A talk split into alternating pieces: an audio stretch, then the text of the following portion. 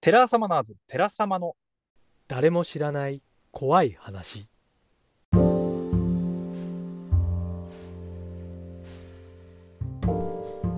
はい本日もテラサマナーズ誰も知らない怖い話のソロ会をね始めたいと思います。はい怪談作家の夕暮れ海遊です。いや本当にね今日は11月31日の夜なんですけど明日からね12月クリスマスシーズンね入りますよね。はい私もね仕事が接客業ですのでもう師走は本当忙しいんですよ。うん。まあ、まさにあの何て言うんですかねもうクリスマスプレゼントシーズンってやつ。あんまりねそのい皆さんは知らないというか意識してないのかもしれないんですけど、まあ、僕何度も言うんですけど書店で働いてるんですけどとにかくね書店ねクリスマス忙しいんですよ。もう本当に繁忙期で。もうねクリスマスプレゼントって言ったら絵本ですよね。うん。小さなお子さんに買ってあげる絵本で。もう大体ね12月の頭ぐらいからねどんどんねこの足跡足音がこうどんどんどんどんと速くなってきて忙しさの。もうねクリスマスのそのプレゼント放送なんてね半ばぐらいの土日になっちゃうともう止まらないんですよ。うんほんともうもう全部放送放送絵本の。当然ね絵本以外の大人の方もその書籍をねプレゼントにその大事な人に送るっていうこともあるんですけど大体8割ぐらいが絵本なのかなだからねちょっと僕としては12月のクリスマスが終わるぐらいまではねほんと体調も気をつけてなおかつちょっとね忙しさに目が回らないようにね体力もつけていきたいと思います。はい。皆さんはねもう年のせいになるとねどんな生活を送るんでしょうね、まあ、僕はもう本当に早くクリスマス終わってほしいなって思ってます。ということで本日もはい誰も知らない怖い話ソロ会始まるよ。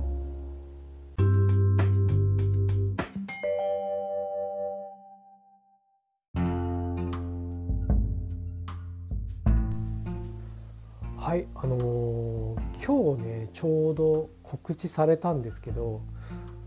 いやまあ、詳しくはまたソロ会ではなくて、まあ、2人会で語りたいんですけど、まあ、一応ねちょろっとお話しさせていただくと都市伝説展横浜以前はちょっと東京でやってたのかな？それで僕行けなくてあの結構階あの階段界隈の皆さんかなりの人数都市伝説展で東京の方でやってた時に行っているのをこの X とかで見てたんですよ。だから自分も行きたいなと思ってたんですけどなかなかそのタイミングがなくてでちょうど横浜でやるっていうのこう話を聞いてあだったらね僕あの神奈川の方なんで行けると思ってちょっと楽しみにしてたんですよ。そしたらね、まあ、不思議なこといろんなご縁がありましてはい。都市伝説展あのみんなのオカルト50年史ですね。その横浜で行われているそれにね寺様出演イベントの出演をねさせていただくことになりましてなんだかすごい不思議な気持ちですわ。うん、お客として行く予定だったのが、まあ、まさかね階段を語らせていただく機会をもらえるとはね思わなかったいろんなご縁が巡り巡ってるっていう感じですね、まあ、そうそうたるねメンツのメンバーの人たちもね、まあ、別日にあのご出演なさるんですけど、まあ、僕らは、まあ、イベントのイベントでいうと初日なのかな？なのでねまあそのある意味ね盛り上げるためにね頑張りたいとは思います。まあ、そんな感じでなんですけどいやー本当なんていうの少しずつですけど寺様としてもこのお仕事というのが増えてきている感じでなんだろうねあの着々とこう活動しているのがこう身になってきてるんじゃないかなってね実感はありますね。だから自分たちにとって2024年は本当にこうもっとねこう飛躍できる年にしたいなって思ってて、まあ、とにかくね音本君がもうめちゃめちゃ今忙しいんで僕はもう基本あの暇人なんですけど、まあ、僕は結構あのマイペースですしあの何ていうんですかね、えー、なかなかなかこう腰が重いところがあるので、まあ、今でもちょうどいいぐらいなんですけどいや少しでもねちょっとねお手元君についていけるようにねこうエンジンをね温めていけたらなと思います。はい、ですので、まあ、都市伝説展、まあ、1月の頭ぐらいまでやる予定っていうのは聞いてたので、まあ、ぜひねあのリスナーの方もまお近くに住んでいれば足を運んでいただけたらなと思います。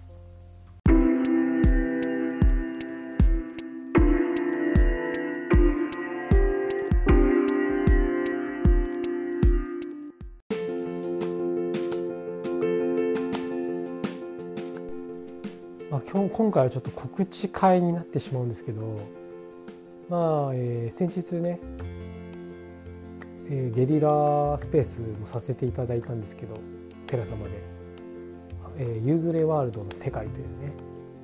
X でのスペースでのイベントを行うことになりまして、まあ、これはあの僕の作品を、まあ、大好きなね僕が好きな演者さんに、ね、直接フォローオファーをさせていただいてそれをね僕の作品を語っていただくっていう、まあ、そういった、まあ、ちょちっちゃな賞レースといったら変なんですけど、まあ、僕の自己満のね賞レースにこう巻き込んでしまうって形になってしまったんですけど、まあ、ちょうど快く、まあ、受けていただいてご出演者の方にも。で先ほどそうだねちょっとタイムリーなんですけどそのお手元くんがちょっとゲリラでその告知をしてくれてたんですよ。そしたら不思議なことなんですけどあのちょうど僕仕事を結構結構早い段階で終えてちょっとだけ聞く機会があったんですね。で何ていうんですかね。あのちょっと僕なんていうのあの相棒のスペースを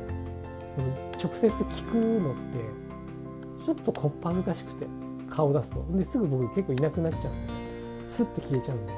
だからちょっと申し訳ないなとか思いながらも恥ずかしいしちょっと裏垢でね軽くちょっと聞いたんですよ。ほんとちょっとだけなんですけども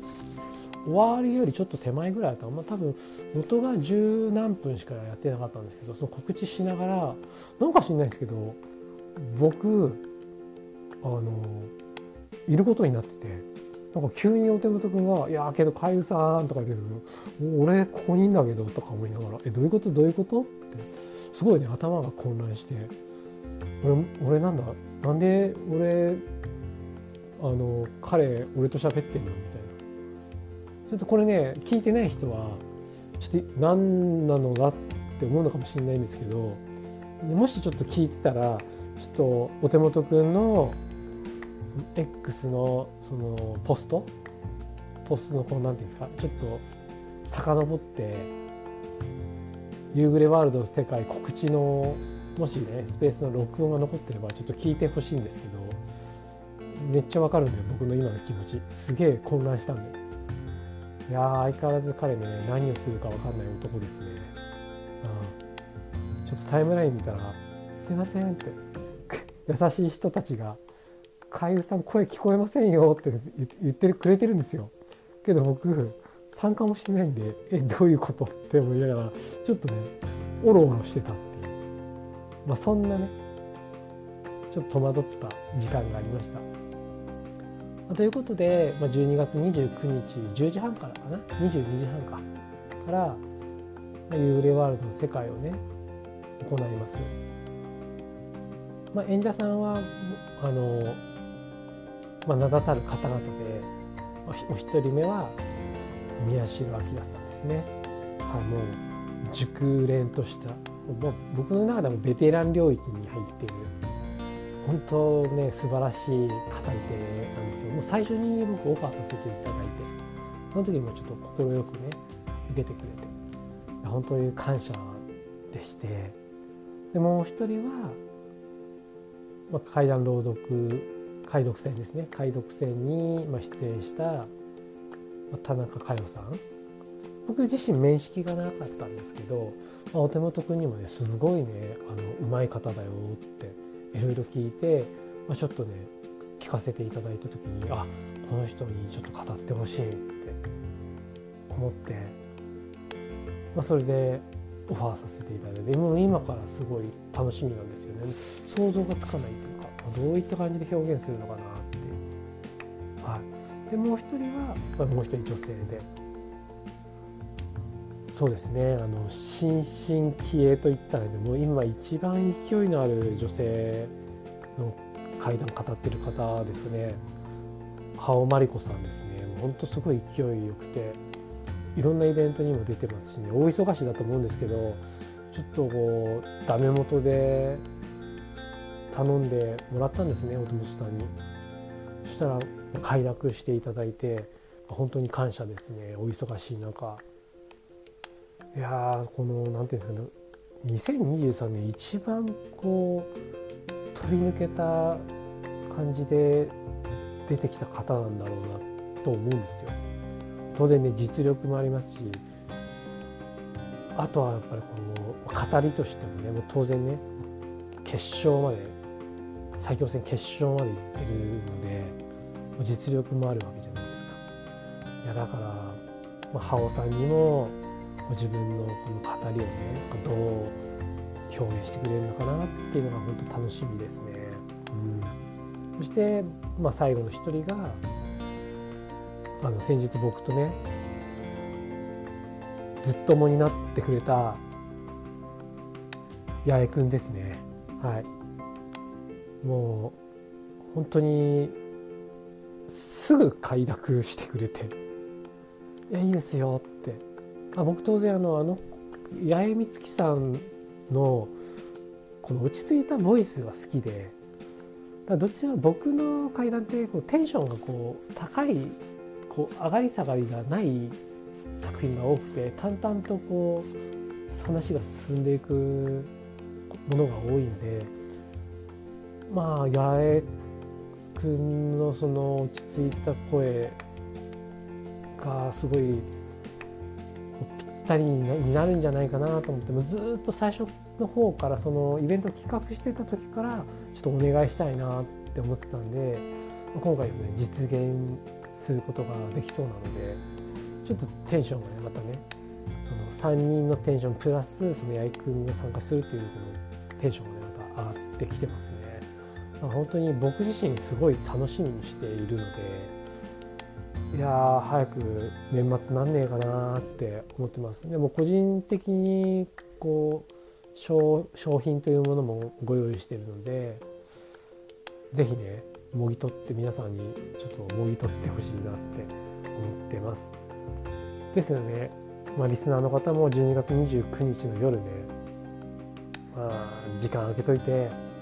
正座して待機してくれてたらないいなと思いますもうね寺さんと一緒にね年末楽しみましょうよ。ああほんと絶対楽しいから。もう損はしないと思うんで、ま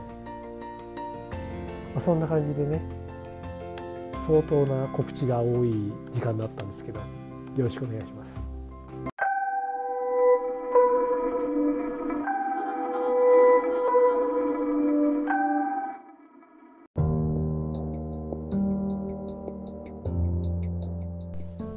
ことで告知タイムばっかりになってしまったのでちょっとはね怖い話をしなきゃいけないなって反省しています。ですので今回はちょっと僕がちょっと体験したというかあのちょっと怖い話を紹介したいと思います。えっとですねあの何度もいいんですけども書店で働いてるんですけど10年近く前かな。まだね僕が働き始めの時なんですよ。ちょうどビルの6階ぐらいであの店舗があったんですけど今別のとこに移動しちゃったんですけど。で結構古いとこだったんですよ。フロア的にも。それでその6階ってな本屋に行くまでに6階ってなかなかちょっと遠い気がしません？ですよね。僕自身も、まあ、結構本屋って1階とかさ地下とかでさこうあるイメージがあるんだけどすぐすぐそばにね6階まで上がるってことないんですけど夜になると本当のねお客さん少なくなるんですよ。うん、で特にそ駅の方にあるところなので平日の夜ってなると、まあ、家族の人はいないですし、まあ、仕事帰りの社会人が社会人さんが夜閉店間際にちょろっと来るぐらいでそんなにこう多くはないんですよね。そのピークの時間を過ぎたら。で、まあ、僕まだ PayPay だった時に、まあ、レジ締めはそこそこにしてまあ、お客さん閉店前なんでお客さんに声をかけるみたいな。もうそろそろ閉店ですよっていうことをこう伝えるね作業に始まったんですけど。それで、まあ、奥から行ってこうどんどんどんどんね手前に攻めていくみたいな声をかけるみたいなその日ねほとんどお客さんいなかったんですよだから結構スムーズにどんどんどんどんこういけるなと思ってまず一番奥のフロアからどんどんどんどん攻めていった時に子供のパタパタパタパタっていう足音が聞こえたんですね。まあ、当然まだ閉店間際じゃないからあお客さんまだいるなって。しかも子供だって。だからね子連れなんだろうなって。だから誰か親の親御さんが、ま、立ち読みなんかして子供をね放置してるんだと思って。別に注意することでもないんですよ。うん、だからまあ見かけたらもう閉店ですよって言おうと思ってこう歩いちょっとずつこう声をかける場所をこうねどんどんどんどん歩いて攻めていったんですけど。で本棚のまた裏に行ったらまたパタパタパタって聞こえるんですよ。であれって見えないというかあれなんかどこにいるんだろうぐらいの感じで。でまた別の本棚の方に行ったらまたバタバタバタバタって聞こえて。けどねやっぱり見えなくて。そしたらあのレジの方っていうかあの手前の方からこう声をかけに来てた別のスタッフが「あれなんか子供の足音聞こえませんか?」って僕に言ってきたんですね「あ聞こえるよね」って言って「どっかにいんのかね?」って。バタバタバタバタってまた聞こえて。でななんだなんだって、ね、ちょっとしかも走ってる音が聞こえたから。いやなんかねマナー悪い子供だなと思って。だからちょっとだけ注意したいなと思って。だからそのこう挟み撃ちをできるようにしようっつって。じゃあ君はあっちから僕はこっちから行こうっつって。でビーって歩いてってそれでもいないんですねでその親御さん的なものもいないんですよ途中若い OL さんとかサラリーマン的な人がいるんですけどどう見ても子連れじゃないんですね。まあ、軽く「あすいません閉店間際なので閉店近いので」ってもしね購入するものがあればレジにってこう伝えててでそんな話をしながらどんどんどんどんこう攻めてってで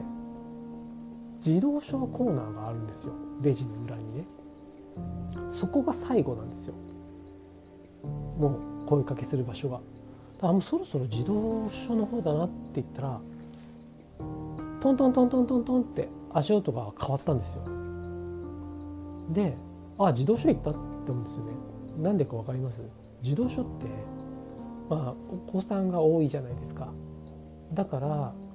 床がちょっと絨毯みたいな加工されてるところも意外と多いんですね。場所によっては。でうちはちょっと絨毯加工だったんですけど。だからあ足音変わったからあこれは自動書に行ったんだと思ってすぐ自動車に2人も向かったんですよ。パッと。そしたらお子さんいなかったんですね。あれやっぱいないねって。で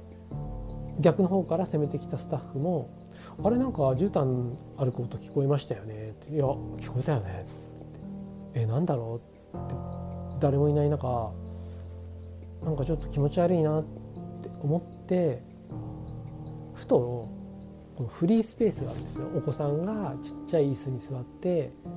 ちっちゃい机があってでそこでちょっと読み聞かせができるようなところがあったんですけどそこに写真が置いてあったんですよ。でその写真パッて見た時に普通にあの幼稚園みたいなところを背に私立なのかな？短パンとこうなんかちょっとチョッキみたいなのを着たあのチョッキっていうかあのそのなんていうんですか？ブレザー的なものなのかなあれ。着たような髪の毛黒くてこうなんていうんですか？普通のよくいる男の子みたいなあの短い男の子可愛い男の子の写真があったんですね。でパッてその子の足を見た時に裸足だったんですよ。でふわってこう気づくんですよね。あれ走ってたってことって確かにパタパタパタっていうの靴の音じゃねえなってなんか素足だった確かにって思った時にそのね身元不明の子供のお子さんの写真見てこの子って僕思ったんですね。でまあ一緒にその探してたスタッフの子が「えこの写真何ですか?」って言ったら「いやちょっとなんかそれをね詳しく言うと気味悪がられるし正直オカルト能だと思われちゃうなと思ったんで何も言わないで多分落とし物というか忘れてっちゃったのかなって言ってで僕それをそのまま持ってそのビルの忘れ物のその預かる場所に持ってってまあ終わったんですけどまそれからそういったことはないんですけどまなかったんですよ。もう移動しちゃってそれさえもないんだけどあの足音その写真の子供だったんじゃないかなってちょっとね思ってしまいましてね。はいまあ、直接幽霊を見たとかそういう話ではないんですけどなんだかね気持ち悪いお話でした。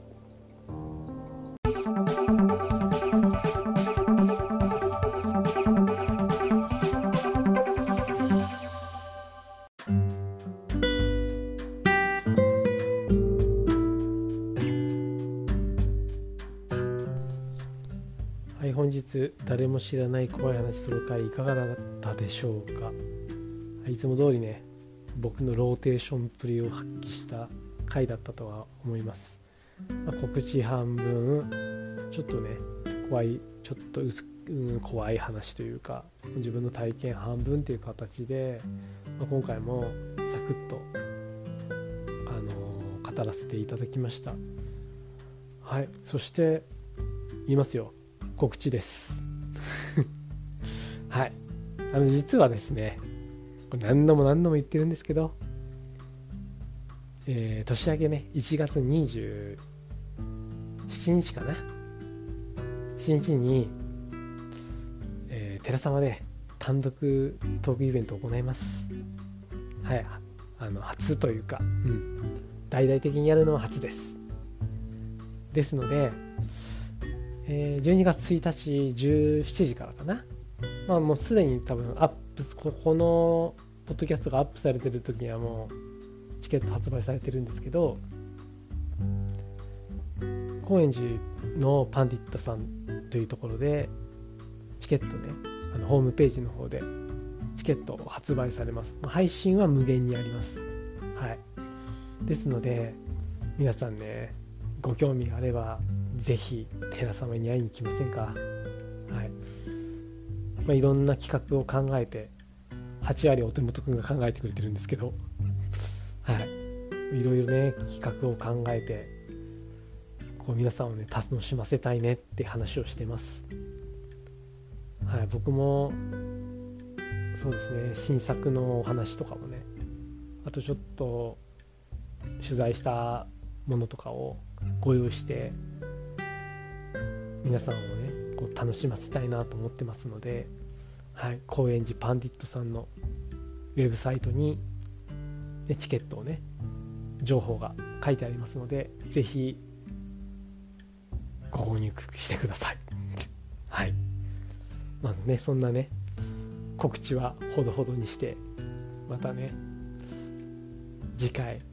2人会か100物語か分かりませんが、まあ、いつもこのことをこんなことを言ってるんですがまたね聞きに来てくれれば嬉しいです。それではまた。さようなら。